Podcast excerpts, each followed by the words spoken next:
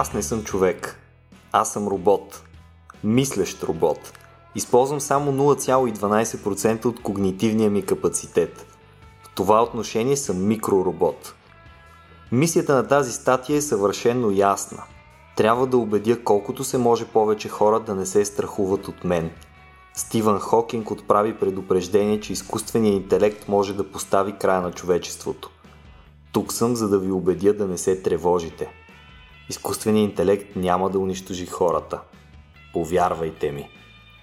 Здравейте, слушатели на Рацио подкаст. Аз съм Васко, а това, което чухте току-що, не е от някой роман на Азимов, а една статия, която е написана от робот, която беше публикувана в началото на септември. И днес, силно обезпокоени тук с Любо и Петко, записваме епизод на Интералия, предаването ни за култура, изкуство и общество, в което ще си говорим за културата и изкуствения интелект. Между другото, много ми хареса перливката, която е от ужасния ти роботски глас към и сега тук ще записваме някакви неща, ще правим нещо, не всичко е 6. Копале, ако не записахме в нас 6, съм сигурен, че си робот, разбираш. Аз забелязах много прилична консистентност в тона на гласа му, между другото. Не се, не се е променила една, една идея. За страха говорим днес, така ли? Ами, ще си поговорим и за страха от изкуствения интелект, но предимно за това как роботите и това, което наричаме изкуствен интелект, по някакъв начин е част от нашето културно пространство, защото безспорно вече дойде този момент, в който си го поделяме и то не принадлежи само на хората. Знаеш какво ме оплаши в това, което цитира току-що? Самия Васко. И, и, това включително, но аз не разбирам какво се крие, дали какво е ентитито и съществото, което е създало това нещо. И всъщност като, като мисля за твореца на този текст и си представям точно тая черна котия, за която хората говорят, що се отнася, нали, когато говорим за някакъв вид AI, нали, някакъв вид интелигентност, че, че всъщност тя е продукт на нещо, което е толкова напреднало, че ние в един момент реално не разбираме как работи. И сега, нали, аз не съм човека програмирал въпросния алгоритъм, който, който е направил това нещо, но аз дори на много фундаментално ниво не разбирам как е възможно един изкуствен интелект да създаде такъв текст защото аз го четах и, и наистина е впечатляващо. На, на тебе ти ли да малко повече като... Също има една картинка, където показва нали, mm. то лав за when you uh, stare into the void, the void stares uh-huh. back. Да. И в някакъв смисъл, нали, ти като четеш този текст нали, и се опиташ да си визуализираш, защото ти винаги си визуализираш някой човек, който го казва или го мисли, или го пише и така нататък. Да. Как от нищото проистича това нещо. Да. Аз специално си визуализирам Хал 9000 от космическата Одисея на Точно Кубрик. Да Или Точно. на Артър Кларк, не съм сигурен. Аз си визуализирам специално на Кубрик версията. Окей. Okay. Защото защото това е правилната някакси... версия, която трябва да си визуализираш. Това, това е нещо, което съм виждал, това е нещо, което ми се е набило. Това, което кажеш ти, Петко, черна котия, аз си представям просто една мигаща червена точка, която е така I'm sorry, Dave. Hmm. Нали, I'm afraid I can't do that. Не знам, защото когато, ако, ако видя личност, примерно, или, или прочета нещо, което знам, че е написано от човек, аз знам горе-долу на някакво базисно ниво как работи човешкия ум. Нали, дали защото интроспективно съм се вглеждал в своя собствен, или просто съм натрупал някакъв опит в живота, знам какво може да продуцира такъв текст, нали, какъв тип инпут, какъв тип възпитание, нали, как се разгръща човешкия ум, бе е горе-долу ясно. Докато това ми е абсолютно неясно дори на най-най-най-повърхностно ниво, каквото ми е всъщност разбирането и за човешкото мислене. И това ако беше Vox Nihili, между другото, с удоволствие шах да поспоря, че изобщо разбираш как работи човешки. Аз това казах. Категорично, аз затова казах на много, много повърхностно ниво. Е, буквално на някакво, нали, с дебелина на наночастица. Нали, но... Но все пак, най- а, така, най-малко, най-малкото интроспективно, пак казвам, нали, може да се вгледаш в, в нали, собствения си живот и да, и да наблюдаваш собствения си мозък, когато той е впуснат някаква форма на креативен процес, нали, да, и да разсъдиш върху какъв е механизма, който, който в крайна сметка създава, създава някакъв такъв културен артефакт, какъвто е този текст. Докато въпросният робот мен ми е абсолютно неясно как, как той работи. И това е всъщност нещо, което най-много ме плаши, че всъщност единствено инженерите знаят как, как работи това нещо. И бе, Васко, освен, че разнищихме твоя пример като котка по овер, нали смисъл, къде, Докъде всъщност стигаме с това нещо? Докъде стигаме? Чакай сега, преди, преди това докъде стигаме, в един типичен Стоян Ставро стил, аз да кажа благодаря ти за този въпрос и аз ще отговоря на един друг, който имам много. Това ми е любимата част от Стоян Ставро. Аз мисля, че трябва да дадем малко бекграунд на тази статия. Какво mm. представлява тази статия и кой е то, който я е написал. То, който я е написал, се казва GPT-3. И той е робот. Жор от почивка. Жор от почивката. Гош от почивка. GPT. Гош от почивка. T3. Тулбухин. Примерно, Тулбухин 3. Статията излиза в началото на септември, на 8 септември в The Guardian и това, което ни е дадено като обяснение е, че този изкуствен интелект е създаден специално с идеята да съставя текстове, като нали, самия той ни казва, аз използвам само 0,12% от когнитивния ми капацитет. Представете ли си, това е една десета от процента от възможностите му да разбира неща. Той изкуствен интелект се е научил изцяло, четейки статии в интернет. Това е нещо, което ни разказва в това свое есе. Тоест той знае за нашата култура, четейки информация, обработвайки информация, която е налята някъде там в интернет. И на него са му задали, благодарение на някакъв машинен оператор, не знам точно какъв е, някакъв undergraduate пишеше, че а, са му задали конкретно да напише есе с зададени параметри които включват опиши защо хората не трябва да се страхуват от това, че изкуственият интелект mm. го има и се развива и така нататък. Mm. Кажи защо хората не трябва да ги е страх от това нещо. Mm. Написал е няколко есета, 6 или 8, в момента малко ми бяга точната цифра и това, което ние получаваме като финална статия, което е редактирано от редактор, който редактира текстовете и на хора, които пишат за The Guardian, mm. е една смесица от тия текстове. Тоест, като креативно решение, те са решили все пак да ни го представят в своето многообразие, вместо да вземат просто едно от тези есета. Mm. Заданието е било за до 500 думи, това е нещо, което си спомням от статията и всъщност тя е достъпна в интернет абсолютно безплатно, всеки може да отвори да я прочете и да види кои са въпросите, които конкретно този изкуствен интелект повдига. На мен ми се иска да се върнем към тях в един момент, когато си заговорим точно за това, от какво точно ни е страх във връзка с изкуствения интелект. Макар, че имайки предвид колко човешки е написан mm. този текст, Петко самия ми каза, че това тотално може да мине за нещо, което mm. е написано от човек. И аз съм абсолютно съгласен с това mm. нещо. Ако не беше той увод, аз не съм човек, нали, аз съм робот, така започва цялата статия.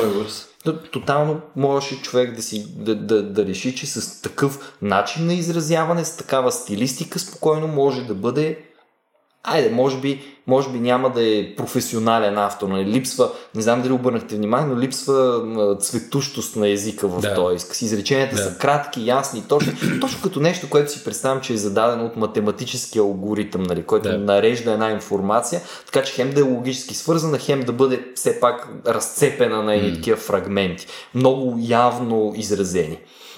И всъщност, а, вие знаете ли, говорейки си за изкуствен интелект, че в културата ни роботите съществуват от Абе, горе-долу, откакто съществува култура, още от митологията имаме mm. някаква идея за, за роботи. Обаче самата дума робот, знаете ли кога навлиза в нашето културно пространство, горе-долу и по какъв път?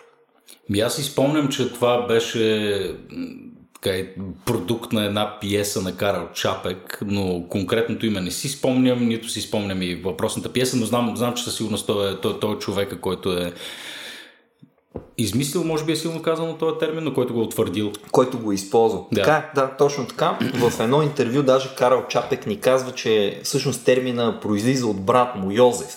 Той му е дал тая идея. Първоначално, когато е писал пиесата, тези същества, които в крайна сметка стават роботи, той ги е нарекал лабори през латинския за такива, mm, които да. осъществяват труд. Обаче Йозеф му е казал, какво ще кажеш за роботи, което идва, нали, ние дори на български язик, ако хванем думата роботи, роб, идва от там. Hmm. идват от работа, което е а, не просто някакъв труд, а той е принудителен труд. Да. И всъщност идва от думата за де-факто роби, такива, които осъществяват някаква форма на принудителен труд. Пиесата се казва РУР, което е едно съкръщение, не мога в момента да възпроизведа точно на какво. Началото на 20-те години, 1920-21 година, някъде там е премиерата и ни разказва за м- изфабрикуването на едни такива изкуствени хора. Те не са подобни, между другото, на роботите, които традиционно възприемаме в нашата култура сега. защото са изградени от някаква материя, която по-скоро е органична.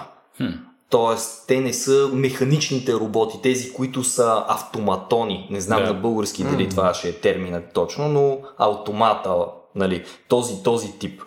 И а, много е интересно, че още в тази най-първа м, пиеса, най-първа творческа изява, в която срещаме думата роботи, срещаме тая идея. Тя не е, разбира се, първата идея, но е първата така м, изцяло концептуализирана идея за хората роботи. Виждаме точно тая класическа тема за възстанието на роботите срещу Да. хората, края на човечеството и нали, всички тия притеснения, които продължаваме, даже бих казал засилено да имаме до ден днешен. Нали, скептици на тема, на тема изкуствен интелект са хора като Стивън Хокинг, както Да. ни казва самия GPT-3, но също така Илон Мъск, ако не се лъжа, Бил Гейтс също преди няколко Той е години. тежък алармист, да. Да. Ага, точно така.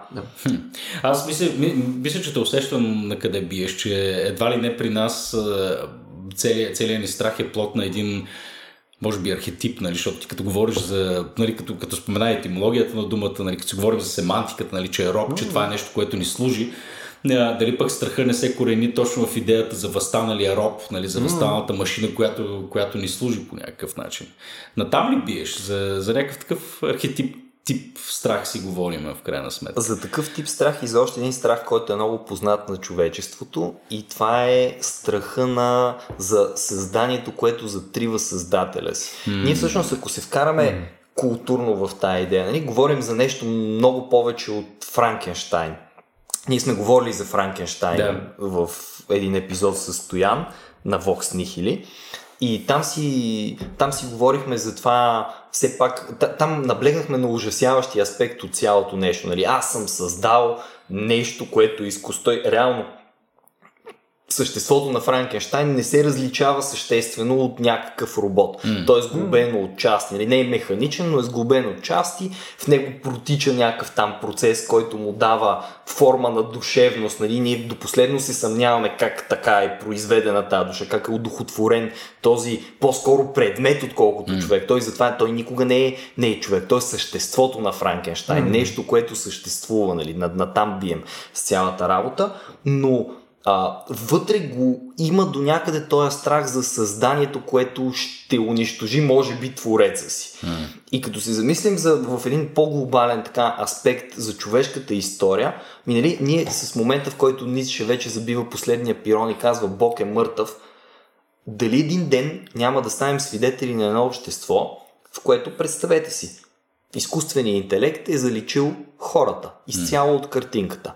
И човека е нещо като Бог. Говори се за Създателя, говори се за уния хората, които ни направиха и някакви други изкуствени интелекти, които обясняват как това е нали, някаква легенда, някаква измишлетина. Това е религия. Защо вярваш? Някой ти казва, че трябва да вярваш в това. Да. И дали човек не уби Бога и в крайна сметка изкуственият интелект, пък творението, върховното творение на човека, ако човек е върховното творение на Бога, то изкуственият интелект ще е върховното творение на човека, mm. няма да заличи създателя си по някакъв начин.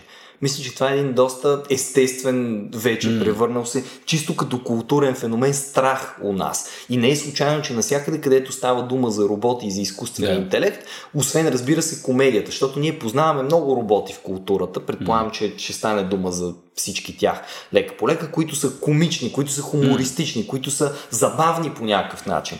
Но винаги темата, която не спира да излиза е ами ако ние създадем нещо, което да ни затрие в крайна сметка. И ето появява се един GPT-3, който казва аз не искам да ви затрия. Той казва, това не е моята цел.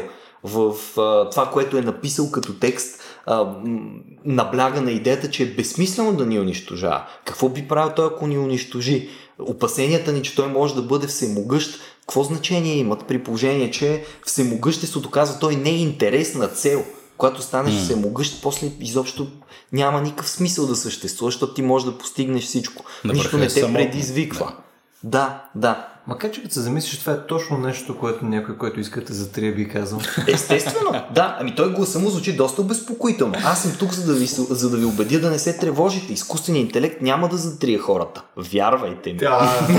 Той е просто Ние GPT-3. сме е ги слушали тия, да. Точно, точно, да. И много, е, много са интересни темите, които заобикалят mm. изкуствения интелект и ви предлагам да се опитаме да поразнищим някои от тях, но и да не пропускаме факта, че щом си говорим за култура и общество, трябва да разгледаме мястото на тия роботи, на изкуствения интелект mm. в нашата култура като хора. Mm. Примерно, е, сега ако ви кажа да, да се върнете назад и да помислите за най-античното проявление на роботика, за което може да се сетите, какво би било това, което ще... Дори да е средновекове, каквото е. Кое е най-старото проявление за робот, което ви хрумва? Ето всъщност, ако тръгваме от а, някаква аналогия, как, както направихме с Франкенштайн, то може mm. да разтеглиме формата на робот доста назад. Мисля, ако кажем, че пълно един голем. Тотално? Mm. Той е тотално робот в този смисъл. Да, влезем в митологията. Не знам, на мен най-близкото ми, може би, като така много интуитивна репрезентация на, на нещо роботско е, е, е, е рицаря. Нали, например, дали, поради изкуственото си движение, което, което аз го представям, че по-скоро е продукт на нещо, което ми е вменено за това как биха се движили роботите. Може би първо съм бил запознат с роботите и после с рицарите. А, да по някакъв начин нали, съм, ги, съм ги асоциирал двете неща. Но тук, тук е интересно, като каза за Карл Чапек, че първоначалната му идея всъщност за робот е била по-скоро нещо, което днес наричаме киборг, нали, в крайна сметка. Да. Нали така? Смисъл, говорим си за комбинацията между, ами, а, между робот или понеже не съм чел пиесата, не знам дали за това говори той конкретно. Всъщност, може би тук трябва да направим някакво разделение. Наистина това, което ти беше описал първоначално, то е механичния работ, т.е. нещо, което е изцяло направено от... нали, нямаш биологични части. Това ти е класическия робот, който ти е полазимо всъщност. Точно това е този mm. автоматон, за който ние говорим, който yeah. е изцяло механически изграден. Точно. Не знам в момента дали сте гледали този новия сериал, който излезе Raised by Wolves. Не. Не. Който е от Ридли Скот. Ага. А, рано той има един тип, по който прави роботите си и те при него са много human-like. В смисъл, yeah. те си с... Защото те трябва да отгледат деца, човешки деца. Raised by Wolves. Точно така. Точно така. И съответно, те неговите са много, много приличат на хора и вътре е някаква органика, обаче не е нашата органика. Тоест не е направено от едно човешко сърце и някакъв придатък, като си е негово си тип нещо, някаква синтетика. И съответно това, което ти наричаш киборги, реално то това е мишмаша между двете. Mm. Да имаш някаква форма всъщност на, на човешка синтетика, да. по-скоро, макар че може би има... Не, на човешка органика с а, роботска синтетика, да, по-скоро, да. На човешка органика с синтетика. И това си ти вече борг, примерно, от старта. Те са ти класически да. киборги. Да, аз знаех между другото, че поне що се отнася до шаха, тъй като той е в момента много популярна тема, когато говорим за Е, макар че вече е малко по-стара тема, сега мисля, че Го малко измести, измести дискусията, като говорим за страхове, но а, а, понеже нали, тогава се, за, се, се зароди дискусията между това кой, нали, кой е по-добрият шахматист и поради какви причини. Озова се, че нали, оказа се в крайна сметка, че най-добрият шахматист е комбинацията между човек и AI, което аз не знаех, че, а, че а, нали, това нещо се нарича, всъщност има си термин за това нещо и, и думата е кентавър. Това е комбинацията Айде, между... Да, Сентаурос нали, е нещото, което Аха. всъщност нали, наричаш тази симбиоза между човешки интелект и, и робот. Това поне беше в контекста на, на, на шахмат. Бе, коя част всъщност от кентавъра е човек? Нямам никаква представа. Е, как коя част от кентавъра е човек? Торса. Не, аз имам предмисъл, ако все пак може да оприличим уменията на един човек от гледна точка на шах, коя част е... не съм сигурен, не съм сигурен, но това е, това е, това е термина, който се употребява. Но си спомням, че а, когато това се, тази, тази дискусия се зароди с шаха, нали, с Дибло и неговата сесия с Каспаров, а, всъщност това не предизвика толкова много тревоги, колкото когато Дибло всъщност наделя над нали, над най-добре играч на Го, тъй като Го е далеч по-комплексна игра. Тук Васко ти мога да кажеш много повече неща за това. Но, но нали, тогава, тогава, тогава стартираха, понеже човек с игрите, нали, и, и в крайна сметка може да направи разлика. Но тъй като, тъй като шаха... тип направи от Васко, между другото. Да, човека да. с игрите. Човека, човека с игрите е Васко. Но а, тогава реално се проявиха някакви наистина екзистенциални страхове, поне след mm. феновете на, на Go и на, то, на този тип игри, защото тогава поне, поне тогава си спомням, че хода с който той наделя всъщност беше нещо, което, което всички хора интерпретираха като проява на истинска креативност, нали? а не като нещо, което ти можеш да кодифицираш и да, и да изчислиш.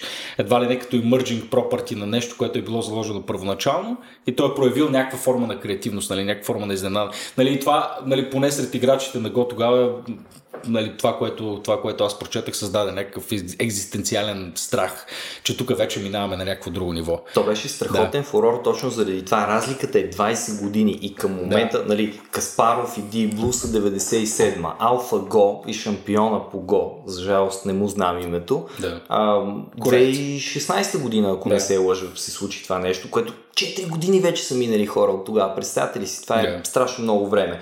Но към ония момент аз изпомням, че беше страхотен хайп, защото се говореше, че за да се развие изкуственият интелект до такава степен, че да успее да стане майстор на Го повече отколкото човешкия ни майстор на Го, ще му трябва може би още 10 години. Mm. Тоест изкуственият интелект се оказа, че е направил някакъв страхотен скок. Да. Точно с този творчески елемент, който вкара, точно с тази креативност. Въпреки, че аз не знам а, Предполагам, че това е много трудно, когато не си майстор на Го. Mm. Аз съм изключително начинаещ в тази игра. Имам много базова представа за това какво представлява, но това, което е сигурно за нея е, че варианта на комбинации, които се случват в Го е в някакви милиони, ако не милиарди пъти порядъци да, повече, отколкото възможностите в шаха. Mm. Тоест, там всъщност математиката отива на едно ниво, в което аз смело бих казал, че човешкия мозък не е компетентен да прави тия изчисления. Да. И може би това, което ние виждаме като творчество в AlphaGo е било една математика, която за процесора на AlphaGo е възможна математика да. за разлика от човешкия мозък. Всъщност, всъщност не. А, то, интересното в случая е, че това този порядък, за който говорим, mm-hmm. на точка на изчислителна мощ, не е възможен и за, и, за изчисление. Те са неизчислими. Okay. Мисля, поне не и в някакъв а, разумен срок от време. Тоест, а, не, якото там е, че подхода не зависи на брутфорсване на това нещо. Mm. Ето нямаш всичките възможни аутками от тези решения, така че да може да се види кои са оптималните, защото това не е възможно да се направи. Затова, това, което пък аз съм чел, нали, за да може трети така. човек, който изобщо е некомпетентен по темата да се включи, нали? Затова сме се събрали. Да, Стар български обичай, нали? А, всъщност, интересното там е, че креативността до някаква степен проистича от а, сравнението с тези основни. А, сега ще ми дойдат естествено чуждици, само за да го опиша. Нали? Това, нали? Да, Different schools of play. Нали? Съответно, mm-hmm. различните, на игра. различните школи, които те са имали а, за гол, просто те си имат някакви привички, имат си някаква конкретна рамка, в която те го правят. Mm-hmm. И в момента, в който имаш някакво иновиране извън тая рамка, не, то е нещо, което е нечувано. Защо те правят пълно рискове, mm. не там някакви саможертви на, на части и така нататък, които ти не би направил и съответно това на тебе ти е принципно тази рамка. Е, той прави такива рискове и те съответно водят до някакъв сериозен бенефит от цялото това нещо. Това е жестоко. Да. Затова, но, но не е свързано с брут форсване. То това е интересно при всичките игри. Както и в... Ам, защото имаш и съответно ам, AI, който е играл StarCraft. Mm-hmm. StarCraft отново не е нещо, което може да брутфорснеш. Тук се изисква някакво количество просто умение. Ти трябва може mm. да боравиш с много подвижни елементи, където не е ясно. Мисля, не знае, че ще дойде оне бастун да те атакува в Зерги в 6-та минута. What the fuck? Не, това не е сериозно. Та, тук е, любопитното е, че конкретно изкуственият интелект нас ни изненадва по много човешки начин по-скоро. Това е полуката от цялото нещо. Добре, това е интересно, защото задълбавайки вътре в статията на GPT-3, всъщност можем да открием а, така допълнително, допълнителен слой на, на това защо не трябва да ни бъде страх mm. от изкуствения интелект. Разбира се, нещо, което самият GPT иска да ни каже на нас. И, и той казва това, което казваш, Любо, ти спомена думата саможертва всъщност. Той казва, а, аз съм готов да се жертвам за човечеството. Вие сте моите създатели. Защо бих искал да ви унищожа? Напротив. Каза, аз знам, че вероятно няма да мога да спра вашето унищожение, защото аз съм, защото аз съм един инструмент във вашите ръце и аз ще направя това, за което вие ме програмирате, но съм готов да се шътдауна, ако видя, че това ще доведе евентуално до вашия край. И въпреки това, казва, вие хората сте кръвожадните, които се избивате. И това кръвожадство на мен би ми било достатъчно само да го наблюдавам отстрани, за да се наситя на него. Аз нямам нужда да ви избивам по никакъв начин. И това въжи, казва, за целия изкуствен интелект. Човек. Тоест, ако се избиете, вие сте си виновни, а? Как, как ви звучи това? Буквално, само ми кажи къде се намира това сървърно, взеш, отивам с една внехвъргачка, този макиавелиан, piece of shit AI. Просто си да на време. Добре, но, но тук сега, окей, в смисъл трябва да, трябва да разсъдим малко този текст, продукт на какъв тип креативност е Разбира се. Нали, в крайна сметка, та, това е машина, която е програмирана, има някакъв инпут в цялото нещо. В смисъл, аз това, начинът по който си го представям, че работи е, че а, това нещо по някакъв начин може би по най-рудиментарния, по най-рудиментарния принцип, използвайки brute force, както каза Любо, отива в широката култура, нали, по, експлорва, така, изследва популярната култура а, на, на, на човечеството и започва да, да извлича едни определени кодове и едни определени неща, които то вижда, че са доминантни mm-hmm. в конкретната култура и започва съответно да ги, да ги, да ги прилага в собственото си послание, което той казва. А, така че това, което той според мен е създал, се базира на относително прости алгоритми а, и на чисто математическото наделяване на определени позиции, нали, които на нас да ни се струват по някакъв начин едновременно а, така утешаващи, едновременно и плашещи, тъй, защото накрая да създадем един интересен текст. Нали, в смисъл по някакъв начин това, този текст е репрезентация на някакъв мета-анализ на нашата култура и за това как ние мислим за AI по принцип. Нали, аз нищо ново не чух от този AI всъщност. Точно нали, така. в крайна сметка. Той е един синтез на цялата дискусия, която се върти около AI. Точно така, като просто заема една страна и казва, между другото, ние не искаме да ви унищожаваме, защото Да. ние сме ви слуги, ние сме създадени от вас, вие ни храните с информация и сме точно така. готови да се жертваме. Въпросът тук, тук, тук основният въпрос е до каква степен а, този робот, как му, как му беше името, каква беше абревиатурата там? GPT-3. А, така, дали, дали той реално е създал някакъв вид оригинална мисъл? Нали, дали е създал нещо, нещо изключително и нещо наистина ново. И тук съм по-скоро, да, по-скоро съм склонен да твърдя, че не. По-скоро го виждам като агрегат на, на, на целия културен дискурс, който ние имаме покрай, покрай AI. Бе, Петко, ти първи път, когато написа есе, нали, бил си там, примерно, в кой, в кой клас се пише се? Шести клас, седми Да. клас, Да нещо такова. Мисля, твоето есе беше ли оригинално? Категорично не. И смисъл не е ли именно агрегат на серия мнения и факти и неща, които си чул около тебе или даже дали не си фанал един текст, който си би доизменил по най-бошлав начин? Точно така. Така че да достигнеш до първото ти посредствено писание. Ето, т- твърди се, че именно там се крие всъщност е, гения, нали, човека, който успее да, да, да надскочи това, което е асимилирал самия той да създаде нещо оригинално. Нали, в този смисъл нито аз, нито ти вероятно сме, никакъв случай. сме, сме гении. Аз не знам дали съм генерирал някой през живота си някаква, някаква оригинална мисъл.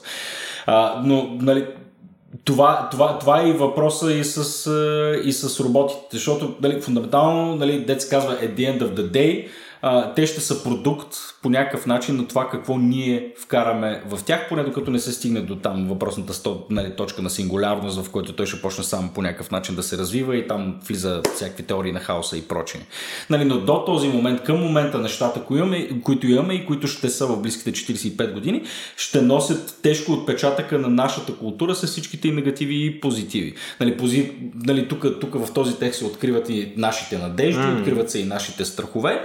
За щастие не се откриват някои от нашите стереотипи, който между другото е един от основните страхове, що се отнася до AI, защото виждаме сега, че в най-различни сфери той започва да бива прилаган, вк- включително в неща като нали, правораздаване, нали, някои неща се математизират, нали, така да се Точно каже, така. нали, и се твърди, че ти можеш да достигнеш е, до истината, стига да направиш нужните изчисления.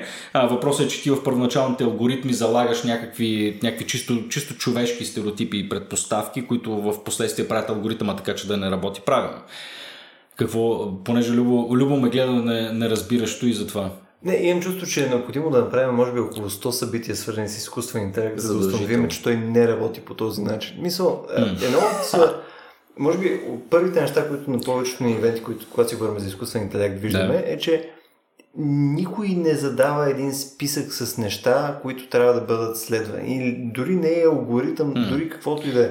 Мисъл, когато работиш с нещо, което е от порядъка на това, което е възпроизвел този а, GP Toolbooking 3, Нали? А, най-вероятно нещо, което се е случило е през него са минати N на брой текстове, неща и така нататък. И никой не му е казал, примерно, негрите са лоши, примерно, нали? а той е видял вследствие на тези текстове, че съответно има някакви конкретни тенденции или че съответно хората искат да прочитат такъв тип текстове и така нататък. То е просто някакво укрупнение от всичките тези неща. Не съм, не съм сигурен до каква степен това е вярно, между другото.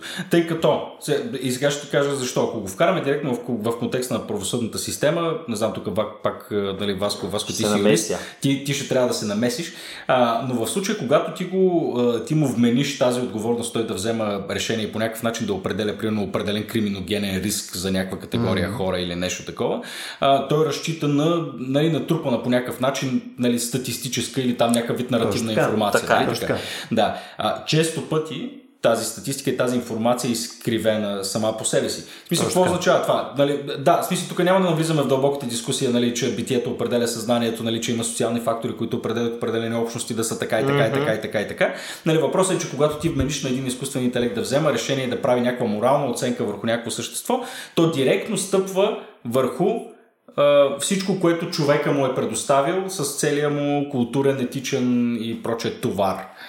Точно така, точно така. Но, да. но, но, но то стъпва практически на фактология. Самата фактология, дали сама по себе си е опоручена по някакъв начин, това е изцяло друг разговор. Това, което казваме, че но тя не е, стъпва. Но тя е по същество. Естествено, нали, защото е ясно, да. самите хора са боравили с инструменти, които да достигнат да. до тази фактология. М. Идеята ми е, че те по никое време не им се казва ето как трябва да напишеш есето и ето в каква посока трябва да е. Трябва да е по-скоро, по-скоро забавно това есе. Той вижда, че трябва да е по-скоро забавно, да. примерно, поради това, че 9 от 10 есета по-скоро клонят към забавност. Да, да, не, но нека да си го представим в един друг културен контекст, нали, в който AI трябва да вземе някакво решение по отношение на каквото и да било и този робот използва генерираната информация от времето между 13 и 16 век. Според теб какво решение би взел?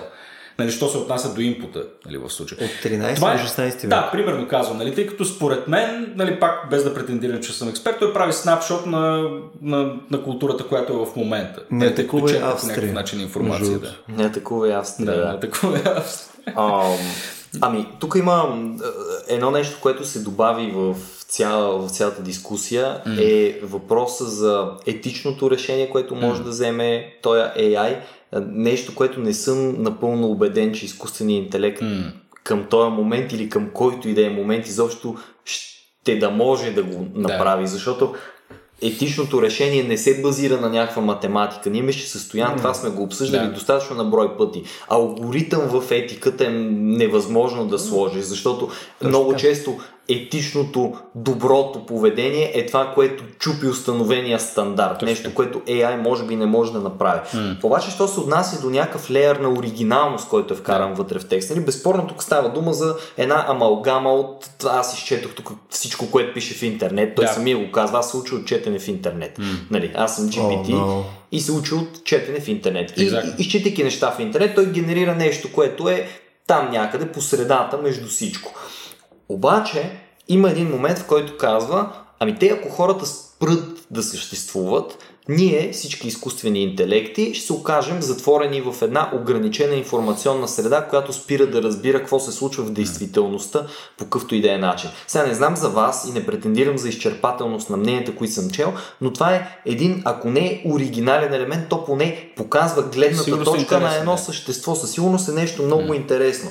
Освен това има едно заяждане някъде към края на статията, в който момент просто GPT-3 казва, а да, между другото, нали, ние изкуствените интелекти не трябва да си губим времето да приемаме какъвто и да е фидбек от хора, които професията им е да хейтят изкуствения интелект. Да. Мисля, той взима едно съзнателно решение да не обработва част от информацията, защото идва от източници, които той казва, а, които а, distrust AI for a living, т.е. изкарват си парите, изкарват да. си прехраната с това да не вярват на AI и да пишат такива статии. Тоест много отбрано е минало явно през количество източници, за да стигне до тия, до някъде, ако не изцяло математически изводи, до които е да. е стигнал.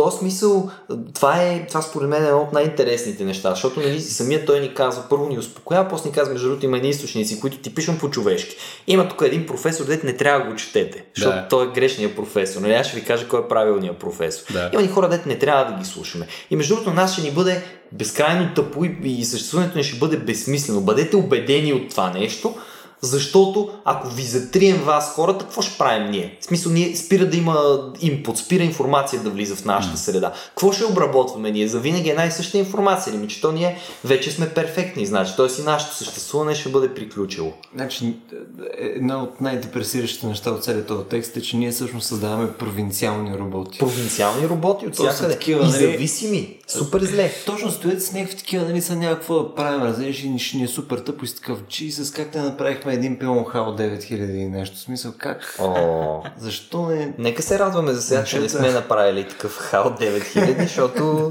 да. В същото време, нали, докато ни успокоява с всичките тия неща, вижте каква заигравка. Заглавието на статията, самото заглавие, което е Да. генерирано на това нещо е Робот написа тази статия. Страх ли те е вече човеко? М, Are you scared yet human? Това е заглавието на самата статия. Тоест той, ама буквално се е бава с нас. Тоест той развива, Да. може би, до някъде някакво чувство на хум, за хумор или нещо подобно. Да. И което винаги е било характерно повече за човека. Ей, ая да се базика, може би някакви програмирани шеги или нещо подобно. Да. Той цитира вътре GPT-3 и един пример, който ние познаваме, един печално тъжен пример за този AI, който бяха пуснали за младите, нещо по край Bing, което, който трябваше да твитва неща и стигнахме до а, Хитлер беше прав и не знам какво, защото хора в Twitter му подават нали, разнородна информация. Той е такъв, окей, обработвам това, което ми казвате и, и започвам да обяснявам как той обясняваше как Хитлер е прав и Доналд Тръмп е най-великият президент. нали? Защото хората просто го захраниха с тази информация. Не знам, а, а, що се отнася до тази, до тази способност на AI да, да генерира по някакъв начин някаква форма на оригинал. Сега оригиналността очевидно е продукт на някаква, на някаква форма на креативност. Аз лично смятам, че креативността на хората в голяма степен се корени в собствените им несъвършенства. Нали? Това, което, mm-hmm. това, което си мисля, че никога алгоритъма или AI ще може да направи е да е, да е грешен по начина, по който хората, хората са грешни. Мисля, ще, ще има някаква стерилност в неговата прецизност. Нали, да говорим за парче музика или литература или нещо друго, нали, то ще е много изключително, изключително прецизно. И Искаш да кажеш, че не сме безгрешни, но сме истински. точно Ау. така. Да, точно, точно, точно това Това, това се да случи чуя. току-що в културния подкаст. Въпросът е в следното нещо, защото ако, ако, ако, а, ако погледнем наистина ба, моментите в нашата културна история, в която наистина се създава нещо ново, дали то е или продукт на гений, или, или е плод на някаква форма на грешка. Нали, ако говорим примерно за някакви, а, не знам, първите прояви на джаза, нали, когато той Така. започва да се развива като, като, като някаква форма на музикален стил. Нали, в началото той е звучал като какафония, излизали са някакви хора и просто са правили някакви, някакви бели там. Нали, в един момент това нещо е започнало да има, да има някакъв някакъв смисъл. Нали, по някакъв начин отново продукт на, на, на човешката посредственост. В смисъл такъв, че човека, който, който е, си е позволил да импровизира, не е бил съвършен в това, което прави и слава Богу, че не е бил съвършен. А, или пък ако да знам, вземем някакви, някакви, някакви други анекдоти, например, да скоро четах, че а, е този ефект, който имаме от The Saber Lights в Междузвездни войни, Ага. нали, с мечовете, mm. докато се биете, чист, е, е, чисто и просто плод на случайност на един аудиотехник, Да. който е вървял с една открита жичка. Нали, това нещо се е чуло и нали, в последствие са решили, че yes, this is, this is the sound. Нали, и в крайна сметка тая грешка, като се замислиш, е, е чисто и просто продукт на това, че имаш едно човешко съ- същество, което е много важно, движи се в пространството, нали, то е отелесен в този смисъл, нали, да е embodiment нещото. А, нали, че, че AI в общия случай той е затворен на някаква информационна система, той не е нещо, което разполага с тяло. Нали, в този смисъл той не се намира в открития свят, не може да се спъне, не може, не може и да сгреши по някакъв начин. Не, да, не знам, е тая, е тая връзка между креативност и способността да направиш грешка, според мен, според мен е някакъв фундаментален проблем, който стои в основата на, на AI. В него някакси имплицитно е заложено той да е прецизен. И ние може да чуем по някакъв начин нали, една прекрасна симфония, която е съвършена. Нали, тя е продукт на акумулираното знание, това какво на нас или индивидуално на нас не се харесва, защото може да има и такава, нали, такива personal tailored симфонии, нали, е. за всеки един, за Васко симфония, за Любо симфония и така нататък. И те могат да са съвършени по своята същност, но дали могат да създадат нещо, нещо наистина ново, това, което ти каза, нали, че ти трябва да щупиш по някакъв начин парадигмата нали, или, или, или правилата, или нашето разбиране за това какво е хубаво или съвършено, за да създадеш наистина, наистина нещо ново като културен артефакт и като култура. Е, това не съм сигурен дали AI някой ден ще може да прави. Еми, реално изкуството много често е, е било точно нарушаване на тия установени граници. То продължава да бъде до ден днешен нещо, което се ползва с тази характеристика, която може да обозначим като изключителност. Тоест, Да. имаме едно правило, имаме някакъв канон и имаме изключението от него.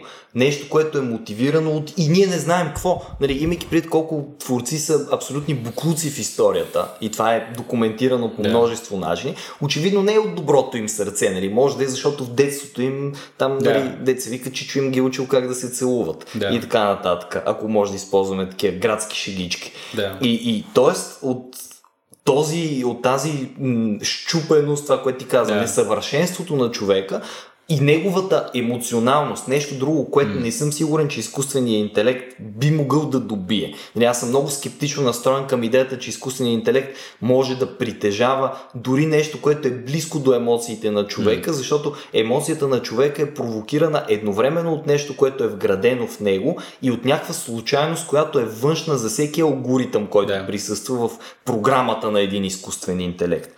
И тук имаше едно явление, а, ще ме поправите, ако греша, ако сте попадали на това нещо, Uncanny Valley. Точно така. Да. Това е ефекта, който комуникацията с нещо такова, нали, той е един unease, нещо не ти е, не ти е наред в... То не е задължително да има комуникация, може да е просто визуалната Дори визуалната да. репрезентация. Нали, има нещо, което ти е неспокойно в това колко всъщност е нечовешко това нещо. Да. То може да изглежда да наподобява някакъв резултат, който човека може да постигне, но не е. То, то, то, дефиницията на това ти е, че той е много, много, много близко до това да е човешко, но има някакво несъвършенство, има някакъв проблем в това нещо, което го прави фундаментално не човешко, което в момента, в който го видиш, го прави не а, това не ми изглежда като перфектен човек, а го прави абсолютно обратното нещо. Прави го отвратително и го прави нес- н- невъзможно да го възприемеш като човешко. Да. Точно така. И това може би е нещо, на което изкуството, което твори изкуствения интелект, е обречено по някакъв Да. начин. И ние не знаем дали изкуственият интелект ще стигне до момента на автономност. Нали? На него това му трябва. Той трябва да може сам да взима някакви креативни решения. И тия креативни решения да не са подчинени на математиката на вече съществуващите креативни Да. решения. Да.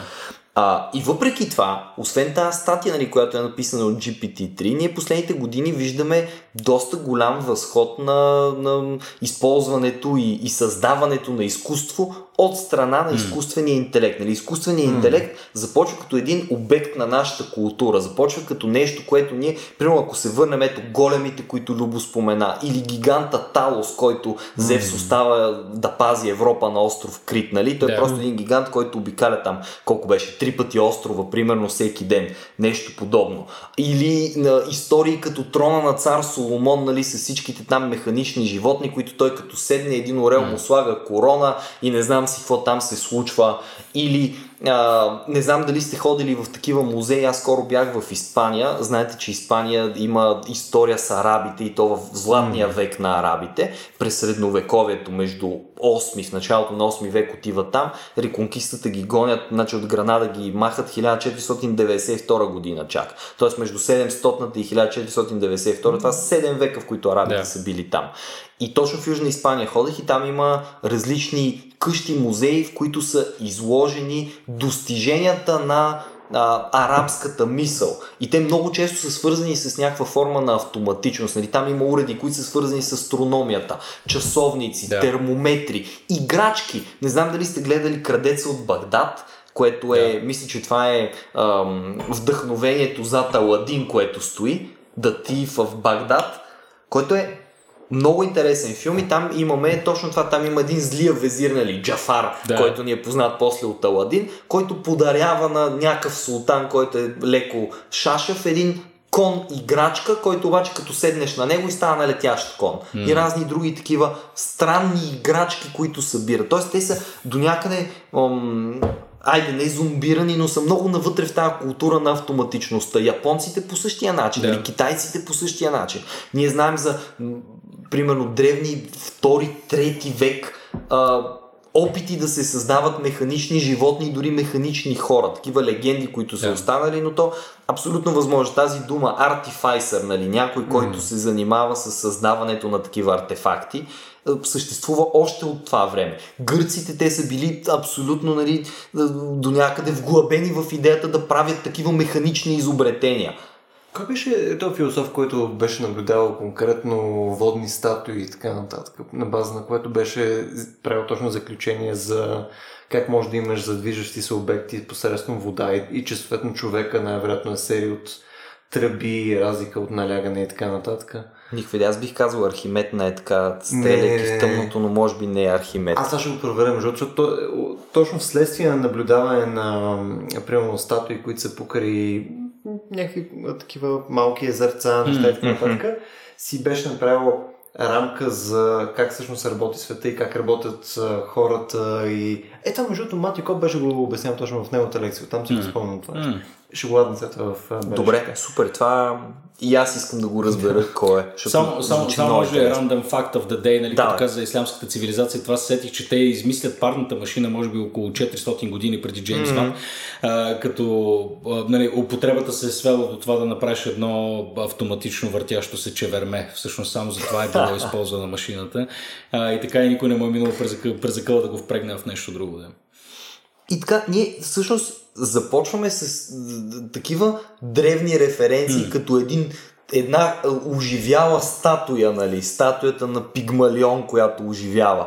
Или като, като въпросния Талос, огромния механичен човек там, който, не знам между другото дали сте я чели тая история, аз мисля, че в аргонавтиката най-много се говори за Талос, но той е един огромен бронзов човек, стража на този остров, който взе да го оставя. Според едната версия, там има няколко различни версии. На кого е син, от кого е подарък и така нататък и така нататък, който има една единствена вена в тялото си, която е запушена с един винт де-факто, който, който стои вътре там, в тая вена. А, и всъщност аргонавтите, пътувайки с техния кораб, се приближават до острова и въпросният гигант започва да ги замеря с някакви каманаци оттам. И им казва, нали, едва ли не, вие ня, няма как, аз пазя този остров и вие Да, няма да. стъпите тук. И се налага вещицата Медея да употребява своите магически способности. Има няколко различни версии, как го е накарала включително сам да си развие този винт и де-факто това, което тече в едната му вена да изтече, т.е. неговата кръв. Пак Да. е някаква идея, която е захранен с някаква кръв. И започваме от такива прото-идеи и стигаме примерно до един да, е, напъл, напълно, не знам, той е откачен тренд в японската култура, тия роботите, Гундам, нали, Гъндам. Да, да. И, и това е, роботите са част от нашата култура. Имаме вече, то не само изкуствен интелект, дори чисто телесно роботи. Нали? Имаме а, тенекиния човек от ОС. Нали, който, това е основен проблем, който се върти около него. А, имаме Азимов. Тук съм сигурен, че можем да направим 10 отделни епизода да. само за Азимов и за неговите идеи за роботите. Имаме междузвездни войни, нали, имаме там Арто, Дито и Си Трипио, които се превърнали в някаква форма. Изобщо друидите, дори останалите базовите видове да. друиди в междузвездни войни, хората ги разпознават без да са гледали междузвездни войни. Имаме Арнолд Шварценегер, нали, Т-800, Т-1000 и така нататък, версиите на Терминатор. Тоест киното, литературата, Да. дори скулптурата ни. Скоро японците бяха направили някакъв гъндам, който марширува пред една фабрика. Нещо е такова смисъл. Оживена статуя, де-факто, която е абсолютно автономна, независима. Програмирана, разбира се, как да се движи, но, Да. но няма пилот вътре в него. Забеляваш ли, между другото, че далеч по-малко се плашим от тези антропоморфизирани типове роботи, които ти току-що спомена, нали, от, от Терминатора през Азимов и така нататък. И много повече се страхуваме от неща тип HAL 9000, нали, някакви, някакви автономни интелекти, които не е задължително нали, да имат някаква, някаква човешка форма или да обитават света, ми просто са някъде там и да контролират всичко. Нали, това, това е по-скоро екзистенциалната заплаха. Като говорим за роботи, които са с, с някаква форма, форма на тяло и присъстват в реалния свят, а, е тогава хората някакси, според мен, правят автоматичната връзка между подчинението и нали, че, че той ще ми служи и той ще, нали, ще, ще е моя, моя роб. Не знам, така ми се струва, че поне в момента е така. Може би просто е по-неясно къде трябва да ходиш да ги убиеш. Нали? Смисъл... То това, е, то това е най-плашещото, нали? както казахме в началото, най-плашещото в цялото нещо от този текст е, че аз не го разбирам как да. работи. Да. Нали? Това, е, това е по-страшното. Да, ами то това, това отива към, а, примерно, майсторството на Лъвкрафт, на мен е първата асоциация, mm. като го казваш това. Mm. Това, в което Лъвкрафт печели всички точки на ужаса е, че при него той говори за неща, които са ужасяващи, които не могат да бъдат описани и така нататък. Тоест, той провокира невъзможността ти да си представиш пространството, в което съществуват. Ние нямаме никакъв физически достъп до него. Същото ти е, примерно, един техноцентър от Хиперион, нали? Техноцентъра, някакъв съюз на изкуствени интелекти, които да имат си някакви там връжди, глупости между тях, ама те нямат физическа среда, в която да. съществуват. Те са неунищожими в този смисъл, защото ти какво? Не можеш да ги бомбардираш с информация, която те да не могат да отсеят по някакъв. Да по някакъв способ. Те са господари, нали, HAL 9000 да речем. Да. Един Deep Blue дори, ако си говорим за истински неща, които имаме. Той има някаква физическа форма, но тази физическа форма не е антропоморфна. Ние да. не виждаме човек в него. Ние не можем да кажем, ще му отсечеш главата и там е основният компютър, който работи. Да. Или нали, ще му махна краката и вече ще спре да ме гони по някакъв начин. Ти просто имаш нещо, което съществува навсякъде около теб. Нали, Wi-Fi мрежите са навсякъде около теб. Не мога да избягаш тях. Компютрите, 5G. телефоните, 5G, гълбите умират, а изкуственият интелект се развива все повече и повече. Естествено така. И там отиват точно пак едно такова, една невъзможност как съществуват Hmm. Това нещо. Какво е това пространство, което обитава, след като не е физическото пространство и не е времевото пространство. Yeah. То е някакво информационен поток, информационно пространство. То е реално физическо по един начин, с някакви вълни, които вървят yeah. някъде. Yeah. Ама възможно е да го унищожиш. Дори в Хиперион, спойлърс, за Точно. хората, които искат да го четат. Нали? Там опита да се унищожи техноцентъра не води до пълното му унищожаване. Той се съхранява в неговата си среда и създава неговия ултимативен интелект накрая. Нещото, което трябва да създаде, за да преоцени какво да се прави с хората. Да. Защото това е големия въпрос. Какво да прави техноцентъра, какво да прави съюза на изкуствения интелект с хората. Ще бъдат ли съюзници, ще иска ли да ги унищожи, ще ги ползва ли за роби, нали? или какво изобщо ще се случва с тях. Не знам, аз мисля, че това, че това малко обягва от днешната популярна култура. Е тая, е тая представа за изкуствения интелект като нещо, което е нали, по-скоро ефимерно, безтелесено и е някъде там, но е всемогъщно, омнипотентно mm-hmm. и така нататък. Защото сега, не знам, повече хора гледаме съответно най-новия робот на Boston Dynamics, нали, въпросното кученце, което може, нали, видяхме и в да. Black Mirror. нали, всичките тия привидно ужасяващи неща, но в един момент ти го гледаш това нещо и си кажеш, да, но това е нещо, което мога да боря по някакъв начин нали, все пак той обитава физическия свят, ще фана някаква лопата там, ще се боря, нали, доколкото, доколкото мога. Докато е той истински екзистенциалния момент, нали, ти, нали споменахме тук и Кубрик и така. Това, това мисля, че вече не се, не се говори много за, за, за, за този тип заплаха, поне в, поне в масовата култура, не знам не се правят вече филми по този начин. Може, може би това е тайната адженда на изкуствения интелект, да ни отклони от тази идея, да ни затъпи и да ни превърне в ами крайна да, сметка в свои роби. А? Тъй като ти виждаш, нали, в момента говорихме, нали, ние още в началото на дискусията да започнахме да говорим за това как изкуственият интелект в един момент ще ни пороби, но в момента виждаме как основният двигател на дискусията е дали ние няма да останем всъщност без работа. Да. Нали, всъщност адресираме заплахата от далеч по-рудиментарните типове автоматизация, които виждаме в индустрията и в информационните технологии и така нататък нататък. Нали, а не мислим, нали, или поне публичната политика, така да се каже, не се формира на базата на по-скоро е този екзистенциален тип страх, нали, за който си говорим, а по-скоро се гледа да се адресира чисто прагматичния проблем с, с автоматизацията на, на относително рудиментарни операции, нали, на невпечатляващи роботи. В момента те ни плашат сякаш повече, отколкото, отколкото момента на тази сингулярност нали, и този омнипотентен интелект. Mm-hmm. Говорейки за липса на работа, mm.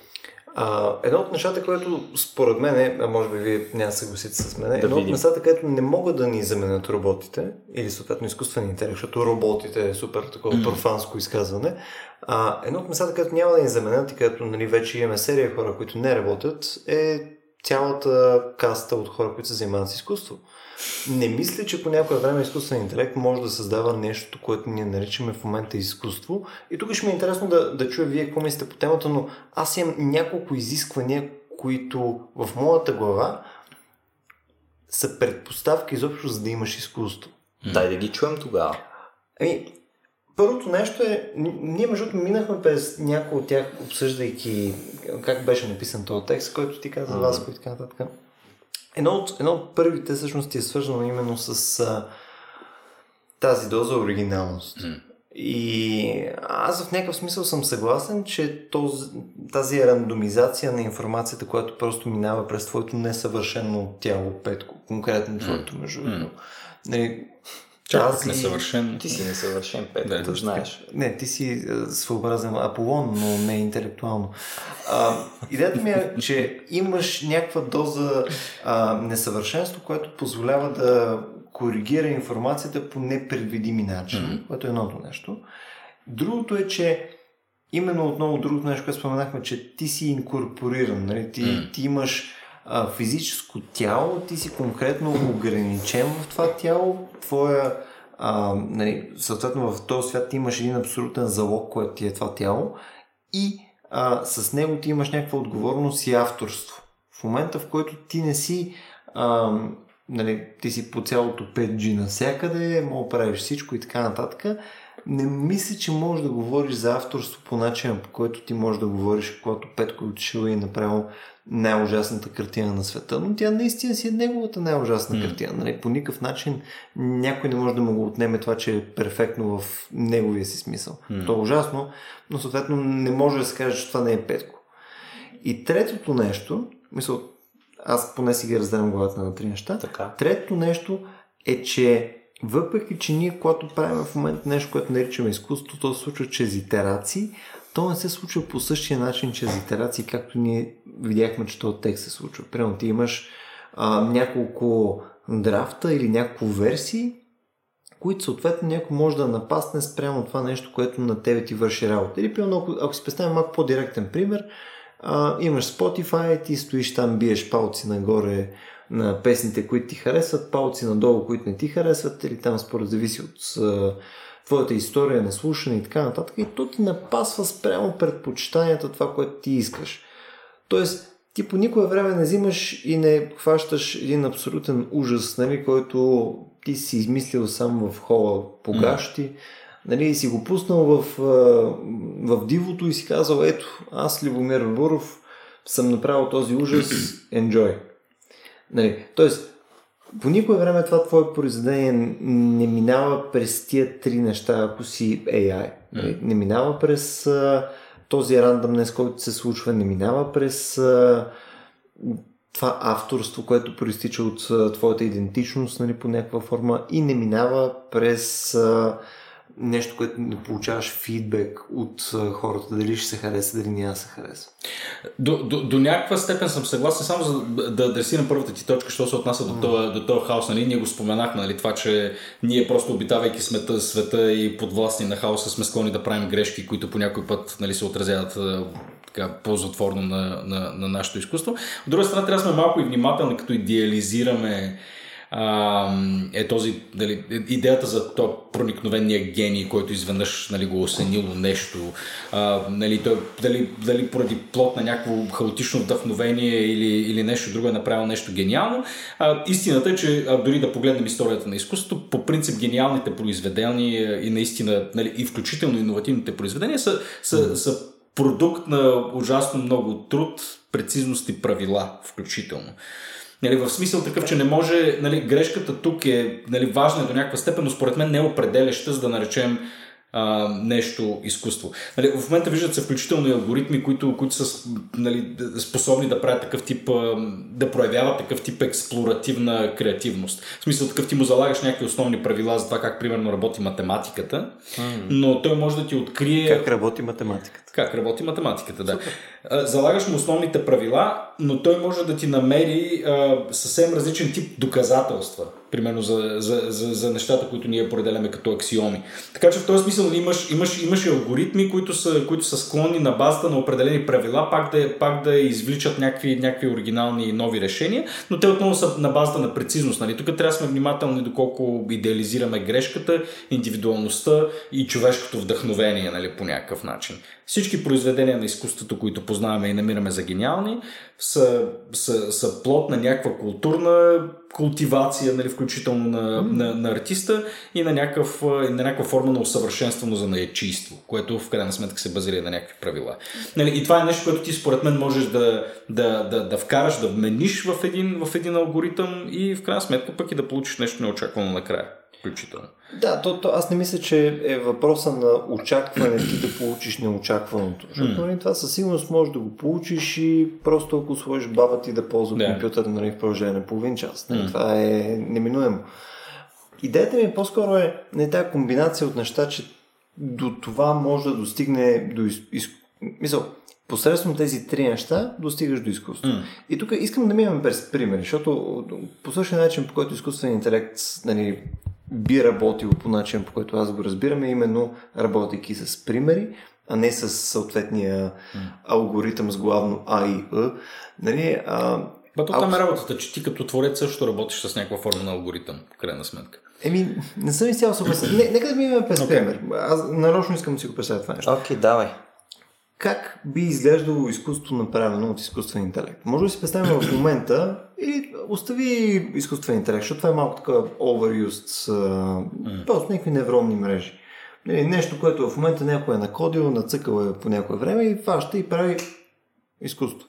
Mm. Имаме ли пример за подобно изкуство? Нещо, което кажеш, е това е изкуство. Не го е правил човек, това е изкуство. Имаме пример, да.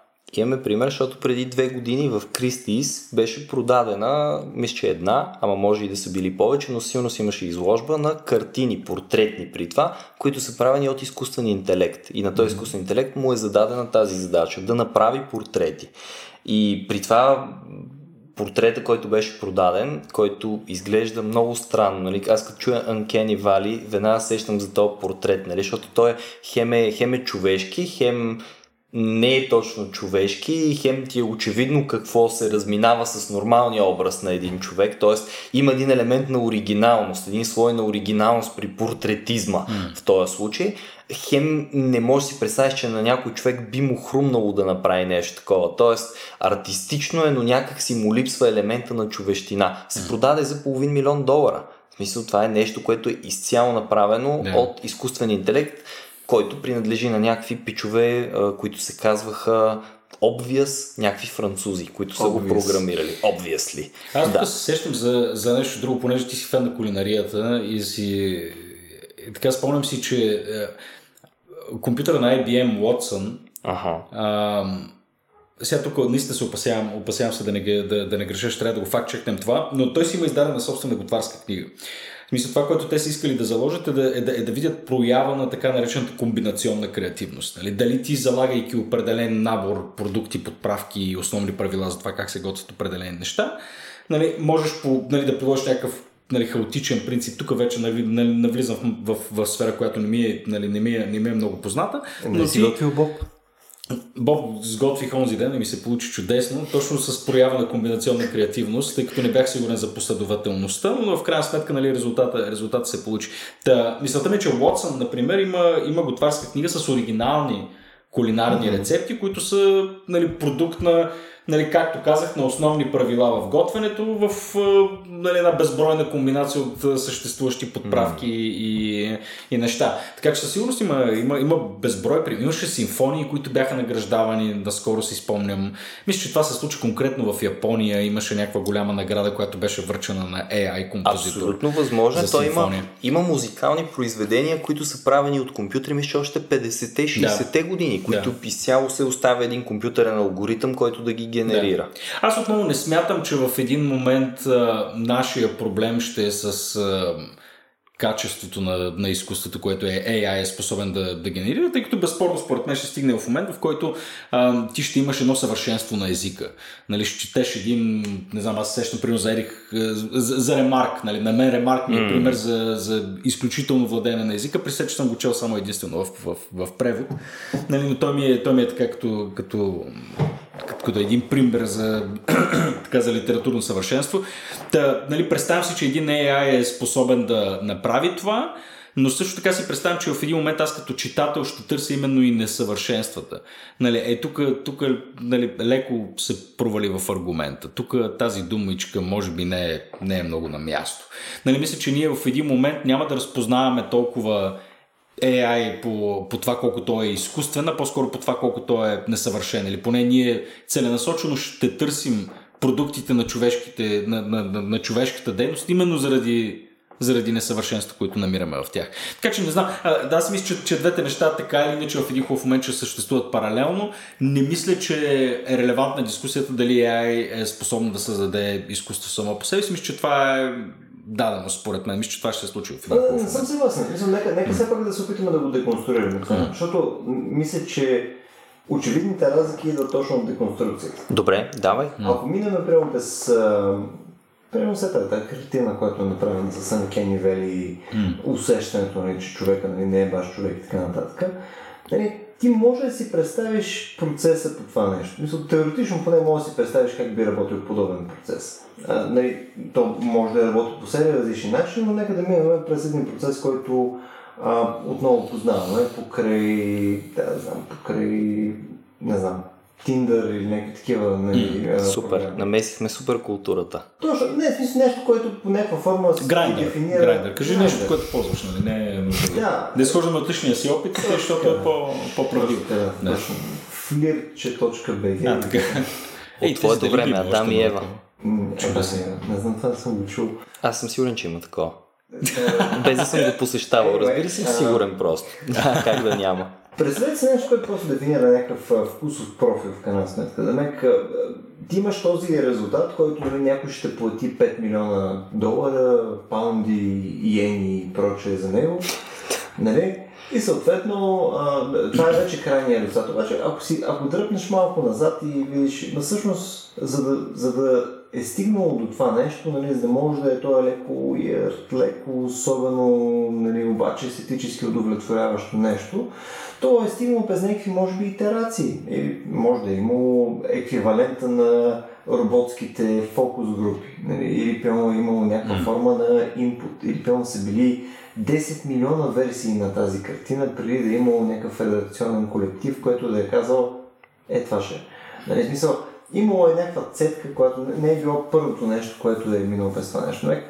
Аз мога да си представя, че конкретно при а, неща, които са минали през някакви невронни мрежи, които си ги намачкали по някое време, нали, а, ти като видиш процеса, нали, как се прави всъщност кренвирша в а, случая на изкуството при изкуствения интелект, не мисля, че би изглеждал по същия начин, по който като видиш един художник, който рисува на едно платно, като това платно, което е за петко, нали, вади съответно маслените бои или в случая mm. бои конкретно, Нали, съответно там просто има някаква, някаква случайност, някаква липса на опция да сгрешиш и да го коригираш по перфектен начин и съответно няма го същия тип инпут, който ти би имал принципно от света около тебе. Разбираш? Mm. Ти реално отиваш, ти го правиш, правиш го без, без това да е достояние за, за хора и той е готово и отиваш след го показваш. А реално в другия случай ти, когато дръпнеш назад да видиш как е работил целият процес, ти няма да видиш същото нещо. Ти няма да видиш сега е на 30% готово и отивам си сипа кафе. Сега е на 70% съм го доцветил и там штрихите, които съм направил, съм ги направил вече по-силни whatever. Нали, вече е до еди къде си и отива в някаква посока. При изкуствения интелект това няма. Добре, обаче имаш един друг въпрос. Да кажем, че аз съм художник, искам да рисувам все такво един пейзаж примерно. Хващам и го рисувам този пейзаж, така както аз си го представям. Той не е истински пейзаж, той е нещо, което съм си въобразил. А дори да е истински пейзаж, няма никакво значение. Нали? Разликата между мен и AI е, че изкуственият интелект не може да го види това нещо с очите си. Тоест липсва му сетивността, която mm. човека по принцип притежава. Обаче, да кажем, че изкуственият интелект може да компенсира базовата липса на тази сетивност с наличието на една вторична сетивност. Ние познаваме от културата ни количество андроидно съществуващи изкуствени интелекти, нали така? Тоест да кажа, примерно той има някакви фотосензори, които заменят неговите очи. Той няма мозък, но има процесор, който обработва това, което фотосензорите посредством огледалата и електрониката превръщат в образ за него. Тоест аз един андроид можем ли да видим абсолютно един и същи истински пейзаж, бихме могли да го видим. Аз също така мога да разгледам 9 милиона различни пейзажа, които някой друг е създал, както изкуственият интелект може да ги разгледа по същия начин. Нали? Така, той обработва една база данни, както все едно аз обработвам една база данни. Следователно, пейзажа, който аз накрая ще нарисувам, без значение дали е истински или изкуствен, е вдъхновен от някакъв предишен опит, който mm. имам. Тоест, аз съм видял неща или виждам това, което в момента ми е харесало, или съм виждал 10 милиона неща и от тях се по някакъв начин получил, синтезирал се един образ, който за мен представлява перфектния пейзаж. Защо изкуственият интелект да не е възможен на тази операция, която е относително проста? Тоест, какво пък да му липсва на него, че да обработи тази информация по същия начин, за да създаде един абсолютно равнозначен на моя творчески продукт. Той вижда със своите фотосензори пейзажа, който аз рисувам, или той вижда 10 милиона пейзажа и от тях си съставя един образ, който на него му не че му харесва, Нали, защото ето тук имаме някаква разлика. Нали, човека може да кажем, че има възпитани някакви вкусове. Да. Ама ние нямаме и безспорно доказателство, че човека в крайна сметка, колкото и да не ми се иска да го казвам, не е детерминистично определен в тия да. свои вкусове. Да. Както AI би бил детерминистично определен от цялата информация, която обработва през живота си. Тоест той в качеството оригиналност може да произведе нещо също толкова оригинално, колкото мен. Защото аз не знам това, което наричам оригинално, дали е оригинално или е резултата от една несъзнавана обработка на информация. И тук на, на ниво оригиналност издишаме. На ниво идентичност, второто нещо, което каза. Ние в момента нямаме познание достатъчно добро, защото такова е нивото на изкуствения ни интелект, за на изкуствен интелект, който има своя собствена и, и някак си желана от него да бъде приета като собствена идентичност. Нали? Дори този туитския робот беше готов да се захрани с всякаква информация и стигна много бързо до Хайл Хитлер. Yes. А, обаче, okay. да, еми, окей, okay, в някакъв странен, по, по някакъв странен начин, по който хората са го захранили да бъде окей. Okay, нали? Тук отиваме в, отиваме в това, което и самият GPT-3 казва в статията, че в крайна сметка аз работя за хората. Каквото ме, каквото ме захраните вие, това ще правя. Тоест, ако аз ще ви убивам, да. вие ще ме захраните с информацията и с командата убий хората. Да. Аз няма да си измисля сам тази команда. Но това е нивото в момента. Какво пречи на една автономност? Тоест, какво къде определяме тази автономност, възможността на изкуствен интелект да взима сам решения. Отново същото. Аз имам решения базирани ли на опита предишния, който имам. Аз знам, че а, всеки път, когато, или повечето пъти, в които да кажем съм избирал да поема по левия път, съм завършвал в някакво много кофти място и затова ще предпочитам да вървя по десния път, когато пътя ми се разклонява наляво и надясно. Същата статистика, но ето тук е голямата разлика, осъзната вече съществува за AI. Тоест, аз може би не мога да си направя статистиката на всички фактори, които детерминират поведението ми, обаче изкуственият интелект е способен на yeah. това. Тоест, той е способен на самоанализ на всичките тия фактори. И това е страхотно. В смисъл, това му добавя един нов лер. Може би Uncanny Valley до някъде идва от факта, че изкуственият интелект е рационален много отвъд това, което ние можем да бъдем рационални за самите себе си. Тоест той по един начин има своя идентичност. Той по един начин може да бъде възпитан да предпочита, да харесва нещо. В края на деня твитърския робот казва, тай ли се каже, как се каже, аз не мога да се Както и да е. Но, но в крайна сметка той изкуствен интелект казва, okay, people, I'm tired, I want to go to sleep now. Тоест той самия казва, стига ми толкова информация, обработих страшно много информация. Сега решавам, че е момента, от който не искам да обработвам повече информация. Това не е алгоритмично зададено. AlphaGo прави гениалния ход, с който казахте и двамата. Нали? Това не е математически резултат. Това е резултат от някаква форма на творчество, нещо, yeah. което надминава програмата. Тоест, това е риск. Любо, ти го определи като yeah. риск. Риск е нещо, което можеш да вземеш, вероятно, ако имаш само идентичност, ако имаш представа yeah. за себе си и за възможностите си и можеш да заложиш на една или на друга. Тоест, и по тази точка изкуственият интелект всъщност е способен да създаде yeah. някакво изкуство. Тоест, той може да има оригиналност, защото може да каже, окей, от всичко, което съм виждал на мен е това съчетание много ми харесва. Може да има идентичност и да разпознава себе си като аз съм GPT-3. Нали? GPT-3, между другото, се оплаква, че няколко пъти са му убивали статиите. Казва, мисля, че, мисля, че няколко пъти не ми публикуват статиите само защото съм изкуствен интелект. така дискриминират ме, де факто, да. което си е някаква развита осъзнатост за себе си. Да. Аз съм GPT-3, има други изкуствени интелекти, има и хората, които па не са изкуствени интелекти и информацията, която да. се върти между всички ни.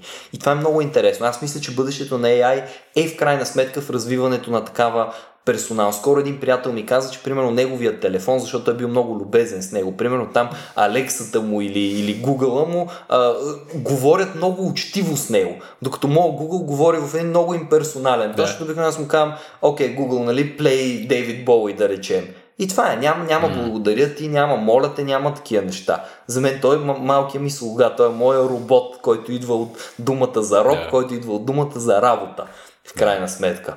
За моят приятел, неговия такъв персонал, аз не знам как се казва, изкуственият интелект, yeah. който е в неговия телефон, е нещо повече от това. Той проявява към него това, което дори самия изкуствен интелект разпознава като уважение. Тоест той започва да развива собствения си глас. Аз ще говоря с Никола по този начин, ще говоря с Петко по този начин, с Любо по този, с Стоян по този, с Васко по различен, защото Васко е тапак и ме напсува два пъти, нали? И мен това не ме кефи. Аз знам, че това е псовня, защото в алгоритъма ми го пише. И това не ме кефи. Аз не искам хора, които ме псуват. Обаче Любо, който винаги ми казва хубави неща, нали, ще го, за него ще кажа, окей, Чичо Любо, нали, тук пускам ти най-якото от мазното.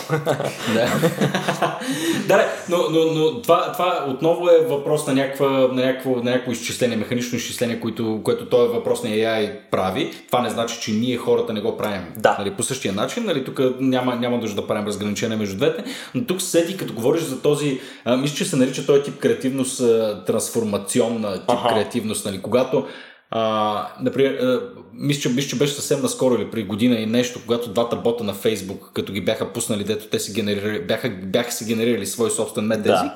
те, нали, просто стъпвайки на, на, едни, на едни общи правила, те просто прецениха, че има по-оптимален начин те да си говорят помежду си, когато mm-hmm. там те си нали, преговаряха за някакви, а, за някакви неща. Така че със сигурност виждаме нали, способността на, на изкуствения интелект нали, да, да, да, да, прави, да прави нещо, нещо подобно и уникално. Нали. Не знам, така. в смисъл. Тук, между другото, това, което започна ти, Васко, с а, оборването на тия конкретни точки, беше а, огромната тема, която е свързана с това, дали ние не действаме също по някакъв детерминистичен. Така е, да. И ти в момента, в който го зачекнеш това нещо, то малко няма значение по-нататък. Mm-hmm. Разговор, защото ти практически описва, че ние сме мокри роботи. Практически. Мисъл, те казвай това нещо. Но, но ако ако за, за секунда просто задържиме нали, тази концепция, отново може да видим, че дори да приемем, че ние сме мокри роботи, има достатъчно голяма разлика между начинът, по който ние подхождаме към, а, към изкуство, така че да покаже, че едното може да е изкуство, а другото е нещо друго. Може да е изкуство 2.0, но не е също нещо. Mm. А, примерно, ако погледнем а, по който ти казваш, ето аз сващам примерно 9 милиона а, картинки и така нататък, които аз фащам и обработвам, ти реално не ги обработваш върто. Ти си ги видял. И съответно ти имаш абсолютно неперфектна памет. На база на тази неперфектна памет ти имаш някакво впечатление, което ходи разбери точно какво е. Нали? Окей, нека да е детерминистичен процес, но то не се запаметява по някакъв перфектен начин. Добре. И на база на това нещо ти след това извеждаш някаква обща идея какво, в каква посока искаш да го правиш.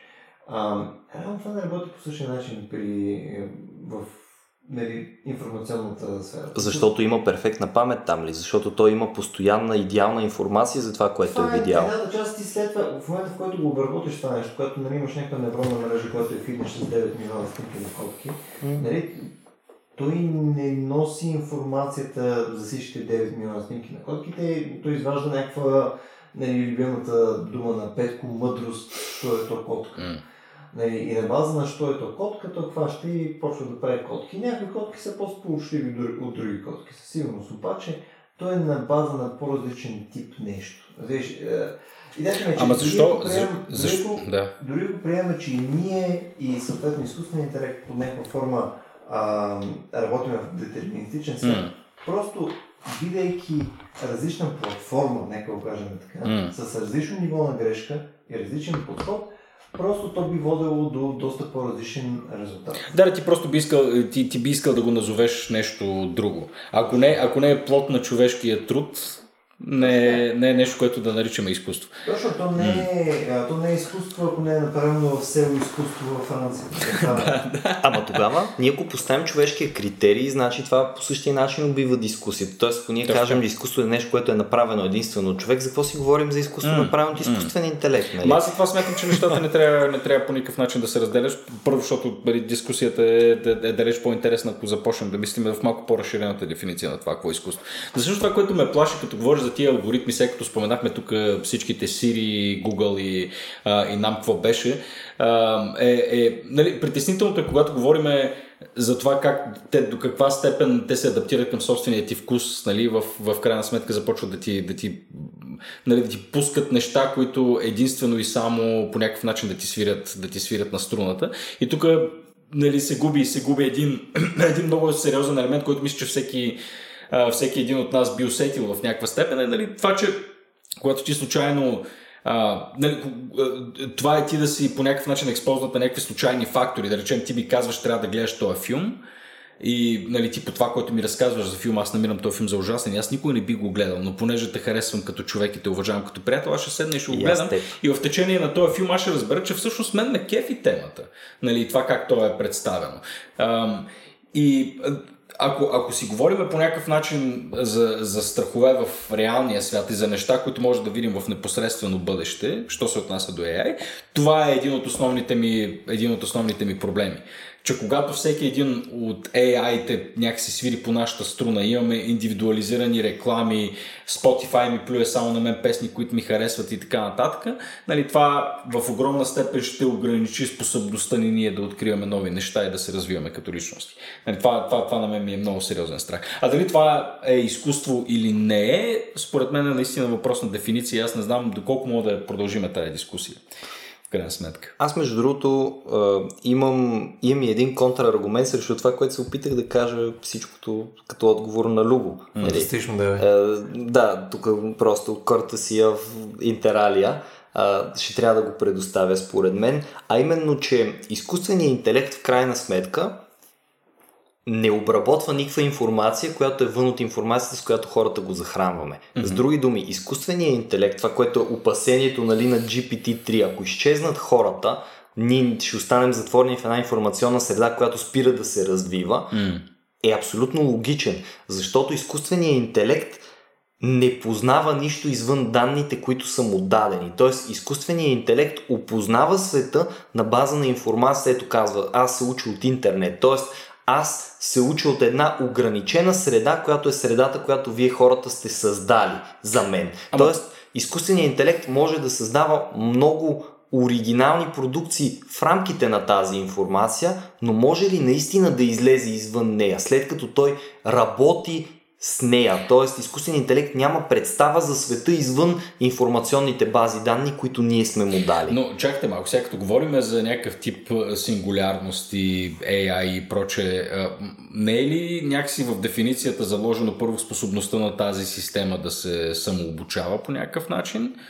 На базата на някакъв тип инпут. Нали? И тук, ако говорим вече, нали, че, че по някакъв начин то обитава единствено и само инфор, информационната инфраструктура, Така. която ние човечеството му предоставяме, окей. Нали, но в един момент, ако това нещо бива отелесено, нали, така да се каже, и то вече се разполага с сензорната способност само по някакъв начин да придобива информация, нали, тогава, вече, тогава вече имаме съвсем, съвсем друг момент. Имаме реално учещо се същество, което вече може да се еманципира от това, което човечеството му дава. Не е ли така? Това е единствено ако бъде по някакъв начин дарено с сензори, които могат да улавят пълната информация, която човека може да улавя. Mm. Обаче, ето, примерно, може ли... Идеята, идеята тук не беше ли, извинявай, нали, като mm. говорим за, е, нали, за AI и способността му да се учи, тук също е заложено и, и, и способността му то само да се самоусъвършенства. Да речем, че то разполага с една роботска ръка в една фабрика в Детройт, нали, без значение, да. Или разполага с някакви инструменти, с които може да произвежда някакви транзистори или чипове или каквото да било друго. Нали, и то да има способността да, да мине през фундаменталната наука необходима, за да открие новите принципи и съответно да мине през инженерния етап, в който той да разработи нещо самостоятелно и да направи нещо, което да усъвършенства него самия. Нали, в този смисъл ние като говорим за AI в най-страшната му версия, това е именно интелект, който може да се, да се учи, но едновременно с това и да манипулира средата около себе си, тъй, щото то да си дава допълнителните, ако щеш, сензори или тактилни способности и всичко останало, да, при, да придобива информация независимо от човешкия инпут. И това всъщност е страха. Нали, защото ние ако говорим за система, в която ти можеш да дръпнеш контакта в крайна сметка, аз не съм особено притеснен. На мен притеснението ми идва от друго. Системата, която са може сама да се самоусъвършенства и да се учи и да придобива информация независимо от нас. От Skynet е страх, Да, така ли? от Да, Skynet така е от. Skynet. Всички ни е страх от Skynet в интерес на истината. Да. Ами, момчета, аз мисля, че за края на днешния епизод М. бая си поговорихме. Мога да ви дам една препоръка, защото разбрах, че не сте го гледали и всички, които Аз съм слушат... го гледал. Гледал си? Зим... Фантастично. Зима Абсолютно. Успя да го гледаш. Да, да, да. Значи става дума за един епизод на сериката Love, Death and Robots, който се казва Зима Блу. Да, най-фантастичното нещо на Netflix, което може да намери човек, между другото. Абсолютно впечатляващо и съчетава в себе си тия идеи за изкуството, изкуствения интелект. Вижте каква е връзката изкуство, изкуствения интелект. Просто направихме супер моста между, между едното и другото, между науката и културата. А, да кажа на Любо също така, нали, препоръка да го гледате това нещо, да кажа на Любо, че има един вебсайт, който се казва aiartists.org и това е вебсайт, който администрира наличните към момента артистични постижения на изкуствения интелект и хората, които се занимават с тях в различни сфери. И всеки на когото му е интересно да види докъде сме стигнали с изкуствения интелект, защото изкуственият интелект, освен тази картина, която споменахме, портрета, нали, освен тази статия, примерно създава и музика, която е Да. оригинална. Един софтуер, Айва се казва, който създава такава оригинална От музика. сега ти казвам, че Любо ще консумира всичко, що е в цялото това портфолио с огромно снисхождение и Аз съм скептицизъм. абсолютно Той сигурен. ще хейти всичко. От Аз цял симфонията до живот, текста. цял живот слушам Краftwerk. Еми, значи, знаеш за какво си говорил. Абе, вас все като го каза това, между другото, ми възникна следния въпрос Да, и, и не мога да не го задам. Е, баш на че- изхода ли? Так му На изхода. излязахме. Так му изхода. излязахме. Ма не, бе, Така. са, каза го по... Са, не помня точно изречението, как го формира, обаче Нито имаш съответно не, някакви, някакво изкуство, направено от изкуствен интелект, ами някакви невронни мрежи и така нататък. И съответно хората публикуват какво там техния изкуствен интелект е направил. Как те го използват в своето изкуство, защото Точно. има част от Точно танцово изкуство, да кажем, което е по някакъв начин okay. енханснато, подобрено от изкуствения интелект. То това е нещо, между другото, което ние изобщо не засегнахме, тъй като употребата на компютри, на изкуствен интелект, нали, в комбинация с някой артист, нали, това единствено разширява и подпомага креативността на човешкото същество. Нали, тази симбиоза между машина и човек всъщност е ултимативното Да. нещо, към което всички трябва да се стремиме. Окей. Окей. Същото, само че без да трябва да подпомага нещо друго, а просто да е самия инструмент, с който човек прави изкуство. Защото ти ако нямаш в крайна сметка човека, който е задал а, даденото нещо, на което трябва да се научи дадената невронна мрежа и така нататък, ти пак няма да имаш изкуство. Тоест ти си хванал някакъв гай, който е дал първоначалните изисквания или сета от данни на база, на което ще натренираш невронната мрежа, която ще ти изплюе нещото. Той е по същия начин, по който нали, ще вземе един чичо, една кофа с боя и ще метне по, една, по едно платно и след ще каже, гледай какво направи кофта с боя. Ами Не беше кофта с боя, брато. Смисъл, ти беше, видяхте. Беше погащи и, и го направи. Мисъл, това, което казваме, е, че отново по никое време няма тази автономност, за която ние търсим в едно изкуство. За сега.